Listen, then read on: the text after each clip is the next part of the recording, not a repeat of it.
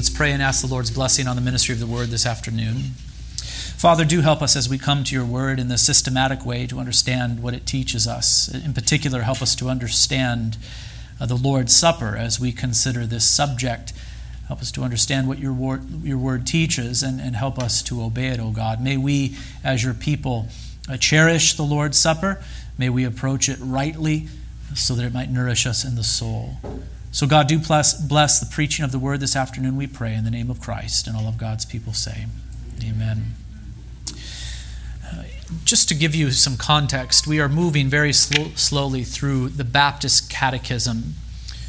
And we are to remember that the Baptist Catechism states the faith. The faith is preached when we preach catechetically. Uh, and when I say the faith is preached, I'm not only exhorting you to have faith, that is to believe in Jesus, but I'm saying this is what the Christian faith is. This is what we are to believe. This is what we are to believe concerning the Scriptures, concerning God, concerning man, concerning sin and salvation in Jesus Christ, concerning the church, concerning the Christian life, concerning last things. Um, uh, that is what the Catechism uh, summarizes for us the teaching of Holy Scripture regarding these very important truths. And I do pray uh, that you, brothers and sisters, see the value of this, of uh, preaching the Christian faith in this way. In fact, pastors are called to do this, they are to teach the faith. Uh, to the people of God, and so I think this is a very valuable thing that we are doing. Now, we have been considering uh, the sacraments of baptism and the Lord's Supper for some time. Uh, we are going to be uh, talking about the Lord's Supper this afternoon, and this will be the last time that we speak of it before moving on to a consideration of prayer and in particular the Lord's Prayer. That is how our catechism concludes with a consideration of the Lord's Prayer. And then guess what we're going to do after we come to the end of our catechism? We're going to start over again. We're going to go back to the beginning and move through these doctrines so that every two years or so we, we preach through and teach the Christian faith. It's, a good, it's good for you, it's good for me, it's good for our children, it's good for those who are mature in the Lord and, and old in the Lord. It's good for those who are young in the Lord and just beginning the Christian faith.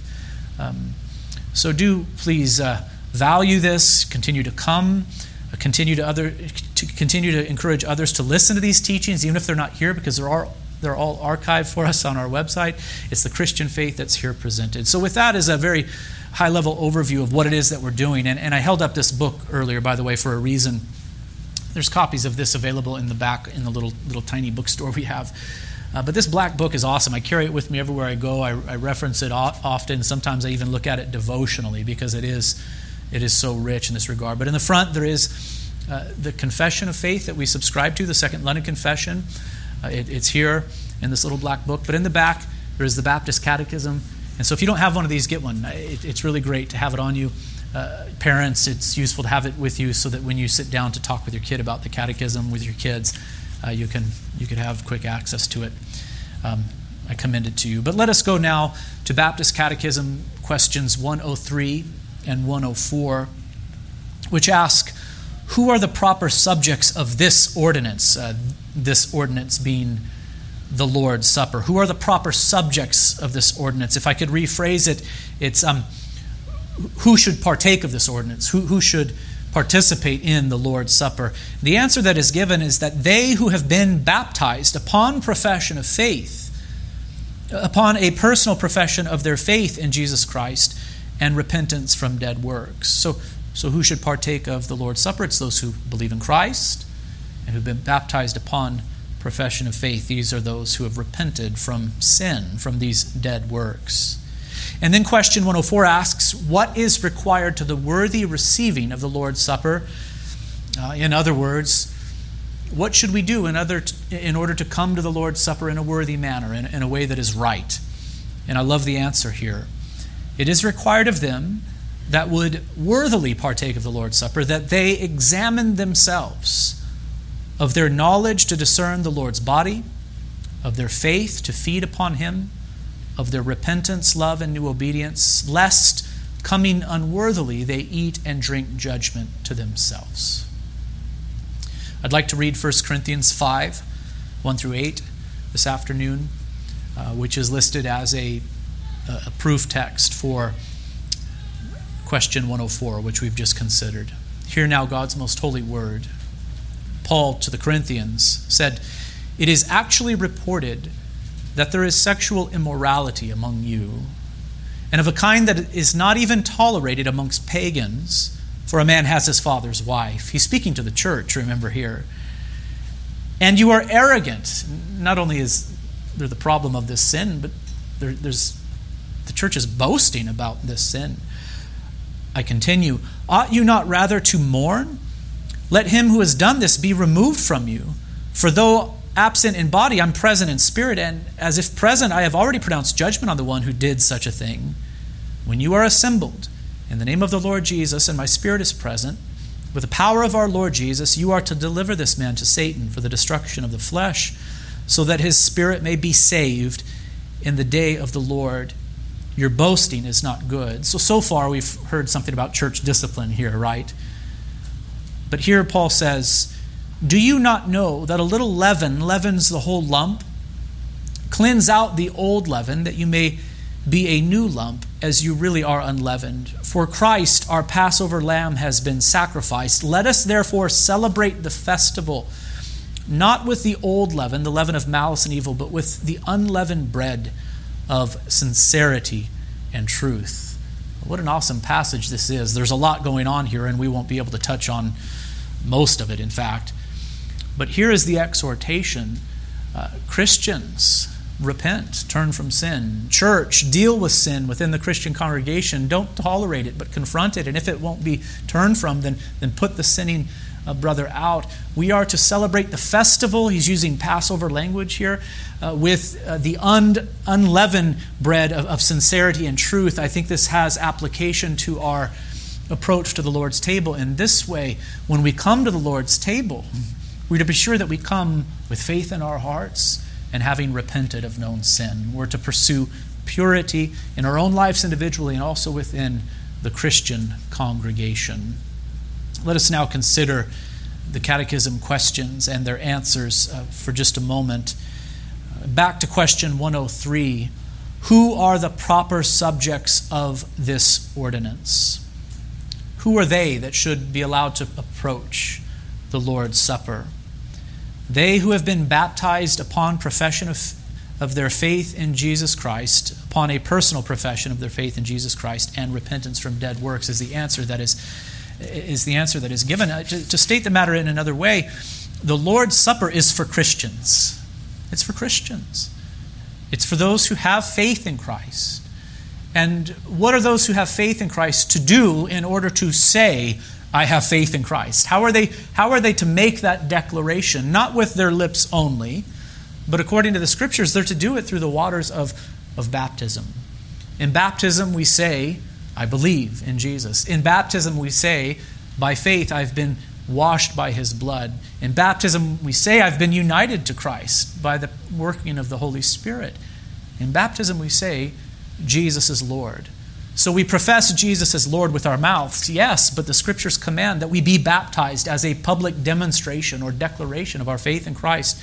And so that is the thing that we must do at first. That's the beginning of the Christian life. And it is those who have faith in Christ, who've been baptized upon personal profession of faith, it is they who are then to be permitted to the Lord's table because the Lord's Supper is for Christians. In other words, it's not for the world. It's not for the world. It's not for everyone but it's the, for those who have received Jesus as Lord, who've been washed by his blood. Now, Jesus commissioned his disciples in this way. He told his apostles, All authority in heaven and on earth has been given to me. This was after his death, burial, and resurrection, remember, before he ascended to the Father. All authority in heaven and on earth has been given to me. What a statement that is. Go therefore and make disciples of all nations. This is what you are to do, apostles of mine. You're to go from here and you are to be about the work of making disciples. How, how are disciples made? Uh, through the preaching of the Word of God. Go make disciples, preach the Word, and trust that the Holy Spirit of God is going to draw sinners to repentance. Go make disciples, make followers of Christ. Do this not just amongst the Jews, remember they were all Jews who were the first apostles of Christ, but make disciples of what? All nations. Go proclaim the truth of the gospel to all the peoples of the earth. We know this is what they did. If we read the book of Acts and if we study church history, And what are they to do with these disciples of Jesus, these who have turned from sin and have placed their faith in Christ to be his followers? What were they to do with these? Baptizing them in the name of the Father, the Son, and the Holy Spirit. So those who profess faith in Christ were to be baptized. God's name was to be placed upon them Father, Son, and Holy Spirit. The name of the triune God was to be placed upon them through the waters of baptize, uh, uh, uh, through the waters of baptism. But that is not all that the Great Commission says. It goes on to say, teaching them to observe all that I have commanded you, and behold, I am with you always to the end of the age. So those who believe, who turn from sin and believe upon Christ, are to be baptized. This is to be done by the church. Um, they're to be baptized in the name of the Father, Son, and Holy Spirit, but that is not the end of the work of the minister. It is not the end of the work of the church. From that point forward, those who have been baptized are to be taught. They are to be taught to observe all that Christ has commanded us. There is so much implied in that, in that command, teaching them to observe all that I have commanded you. It, it means that growth in Christ is going to be a lifelong process. It means that the church is going to have to be diligent in this, in teaching. It means that, uh, that the church is going to have to be patient in this too, because people come into the church and into faith in Christ, uh, not mature, but, but immature. And from there they must grow. From there they must learn uh, to, to believe and to do all that Christ has commanded us in his, in his holy word. What I am saying to you is that the Lord's Supper falls under the category of teaching them to observe all that I've commanded you. Preach the gospel, baptize those who turn from their sin and believe upon Christ. That's all the stuff that needs to happen at the beginning of the Christian life. And then they are to observe all that has been commanded us. And, and the Lord's Supper, the observation of it, is one of those things. We know that Christ instituted the Lord's Supper during that last Passover feast. And he, on the night that he was betrayed, the night before he was crucified, commanded his apostles to, to do this, uh, to partake of the bread and the cup in remembrance of him. And so, this is what the Christian church is to do uh, in all times and in all places observe the Lord's Supper faithfully. Um, this is a part of the Great Commission, in fact, when we see that the Lord's Supper falls under the category of teaching them to observe all that I have commanded you. The Lord's Supper is to follow baptism, therefore. You hear me emphasize this each Lord's Day when I fence the table. I say this is for those who believe. The supper is for those who have been baptized upon profession of faith, and then I do urge all to partake in a worthy manner. Baptism followed by the Lord's Supper. Baptism marks the beginning of the Christian life. The Lord's Supper signifies the continuing of the Christian life. Baptism may be compared to a wedding. The Lord's Supper may be loosely compared to an anniversary celebration. Does that make sense? Uh, how many times do we get wed? Once. There's a wedding celebration at the begin, beginning of a, of a marriage. Uh, we do not get married, we do not have a wedding celebration over and over and over again. We do it once, and then from there on out, we celebrate the marriage that's been, that's been instituted. We, we um, enjoy meals together on a regular basis. Sometimes we enjoy a big celebration. Once a year, we celebrate the anniversary. And it's kind of like that with baptism and the Lord's Supper. We're not baptized over and over and over again. No, we're baptized once at the beginning. But there is something for us to do regularly, and that is to observe the Lord's Supper as we assemble together as God's people. In baptism, we say, I believe, and Jesus is Lord. And in the Lord's Supper, we say, I still believe, and Jesus is still my Lord. I'm following him still. In baptism, God says, This one is mine. He places his name on us. In the Lord's Supper, God says, I am ever faithful, and I am ever with you, for you are mine. So you see the relationship between uh, the two things. So, who is, bapti- who, who is the Lord's Supper for? It is for those who believe. It is for those who have made a personal profession of faith. It is for those who have been baptized in accordance with the command of Christ. What is required to the worthy receiving of the Lord's Supper? I, I just said earlier, I fenced the table in this way. Um, If you believe in Christ, if you've been baptized upon personal profession of faith, then come. And then I say, come worthily, though. Come in a worthy manner. Well, what is required in order for us to do that? Our catechism is very, very helpful. It emphasizes the need for self examination. It is required of them that would worthily partake of the Lord's Supper that they examine themselves. Let's stop there for just a moment. In order to worthily partake, we need to examine ourselves. Do you? Do you examine yourself? Um, do you examine yourself on Saturday night and on Sunday morning in the inner man, you see, saying, Is there any sin in me? And if there is, do you turn from it? Do you examine yourself to say, Am I still in the faith? Do I still believe? And if there is any doubt or any weakness, do you go to the Lord in prayer and say, Lord, I believe, help my unbelief? You, you see, we must examine ourselves. And you'll probably notice that our liturgy on Sunday mornings helps us to do that very thing. Perhaps we've been negligent when it comes to examining ourselves on Saturday night or on Sunday morning ourselves. But, but what do we do? We read a call to worship. The scriptures are read. We sing. We even have a time for the silent confession of our sins. The Word of God is preached in order to strengthen the faith, of the faithful.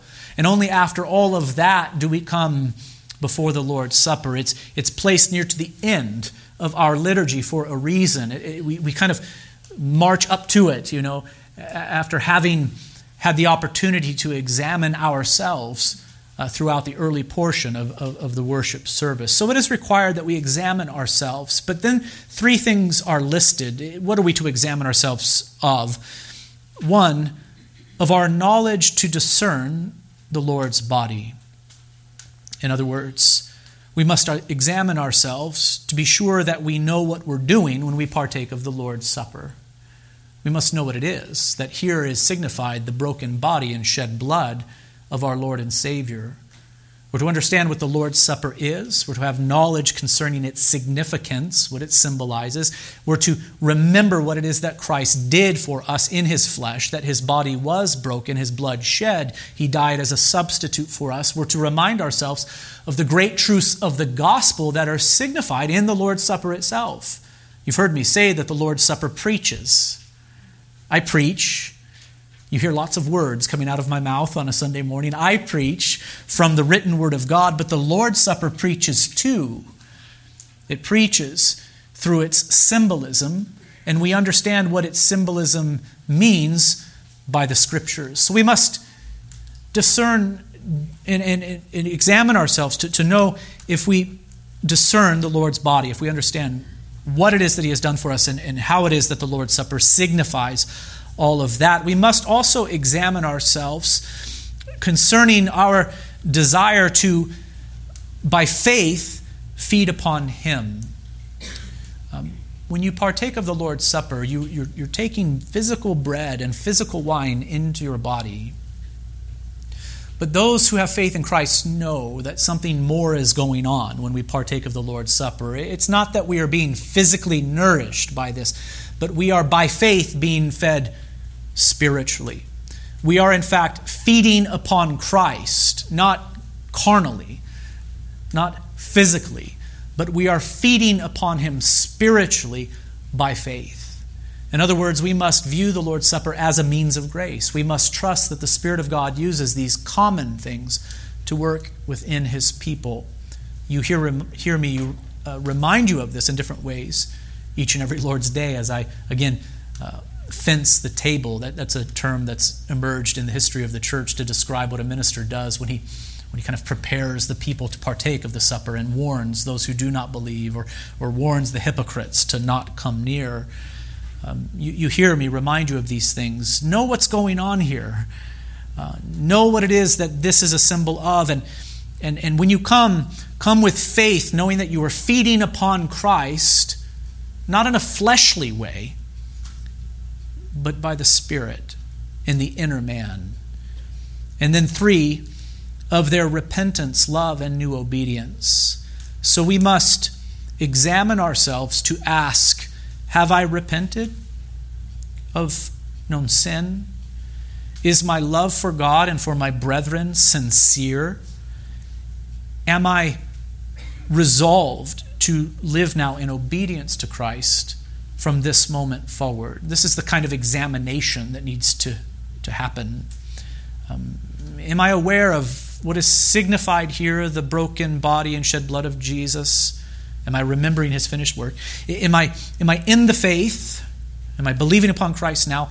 And am I living a life marked by repentance, love, and new obedience? You see, these are the questions that we should ask when we come to the Lord's table. And then our catechism concludes with this warning lest coming unworthily they eat and drink judgment to themselves. So here is an allusion to that 1 Corinthians 11 passage, which we read before the afternoon service last Sunday, where Paul speaks to the Corinthians and warns them about coming in an unworthy manner. And he does emphasize that some, by doing so, habitually have eaten and drank judgment upon themselves. Some in that congregation were sick and some had died. And Paul explicitly says to them, It's because of your sin, your unrepentant sin, and your unworthy partaking of the Lord's Supper. You, have you've come in a profane way to something that is holy. And perhaps the Lord has judged you for it. Uh, we must be careful here, brothers and sisters. Not everyone who grows ill or, or even dies it, can we say it's the result of God's judgment upon them. By no means. But, but evidently, Paul knew that congregation well enough to know that that's what was going on in this church.